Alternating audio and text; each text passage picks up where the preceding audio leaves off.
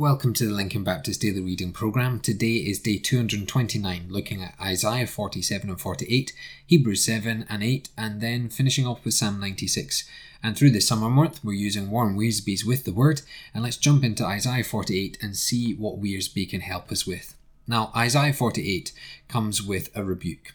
When you end up in trouble because you did not listen to sound advice, the last thing you want to hear is somebody saying, I told you so. But that is just what God was saying to Israel in this chapter. He had warned them that their sins would bring judgment, but they hardened their necks and closed their ears. It was time to repent and seek forgiveness. But the captivity was about to end. It had been a time of refining for the nation, but they had learned to turn from idols and trust Jehovah alone. If you resist, the fire will burn you and make you hard.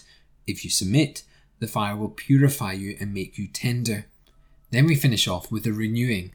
God declares new things and does new things, and his people can hear new things. Verse 20 has its parallel in 2 Corinthians chapter 6. As you obey God, he leads you, he gives you peace, and he meets your needs. No matter how weak we are, you can lean on him. And really, this chapter is talking about one clear thing living out your life for the glory of God. As we live it out, we will understand that our sins need to be forgiven that we are constantly being refined to be better and more like Christ each day, and we're being renewed in our hearts and minds so that we will not fall into the trap of sin and temptation, but instead follow our Lord Jesus Christ. Let's head into our New Testament passage, and we're looking at Hebrews 7 and 8. But just for today, let me consider the whole theme of these two chapters, and that is the theme of Jesus Christ being a priest. You see, priests can change attitudes within you. You will experience righteousness and peace as you yield to the high priest of Jesus Christ. Because he is a priest forever, he therefore saves forever. To the uttermost literally means completely or perfectly. You are secure as long as he lives, and he lives eternally. Therefore, you can live by the power of his endless life. A perfect salvation should lead to a life growing in maturity. An earthly priesthood can make nothing perfect, nor can the law of God or sacrifices, but Jesus can lead you into spiritual maturity as you walk by faith.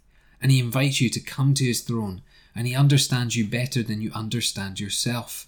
And that is why when we move into Hebrews 8, we get more of this priestly nature of Jesus we see that there were no chairs in the Jewish tabernacle or temple because the priest's work was never finished, but Jesus finished his work of redemption and sat down on the throne.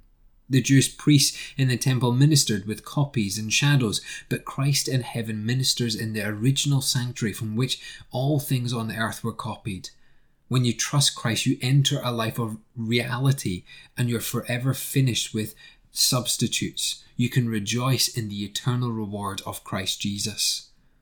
Isn't that something that we can rejoice in, knowing that there is no longer sacrificial systems, offerings, work based salvation, but instead we can come to Jesus and know that our eternity is secure in Him?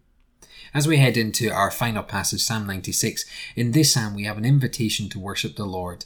We're to sing a new song, letting our worship burst out from our hearts into praise and adoration. We're invited to give to the Lord, specifically to seek the glory of the Lord and to bring our gifts and offerings to Him. And then finally, in our worship, we're to seek the return of the Lord, for we know in His return we shall experience the splendour and majesty of our King. Today, each one of us are invited to worship and praise the Lord. In fact, from our passages today, I would highly encourage us to do so. Because when we're busy worshipping Jesus, seeing that reality of knowing our sins are forgiven for eternity, then we spend less time focused on ourselves in this world and more time focused on the eternal. And as we do that, we protect ourselves from temptation and sin. So we are to worship Jesus for he deserves the glory. We're to worship Jesus for he deserves the honor. And we're to worship Jesus because it protects our heart from the devil's attacks.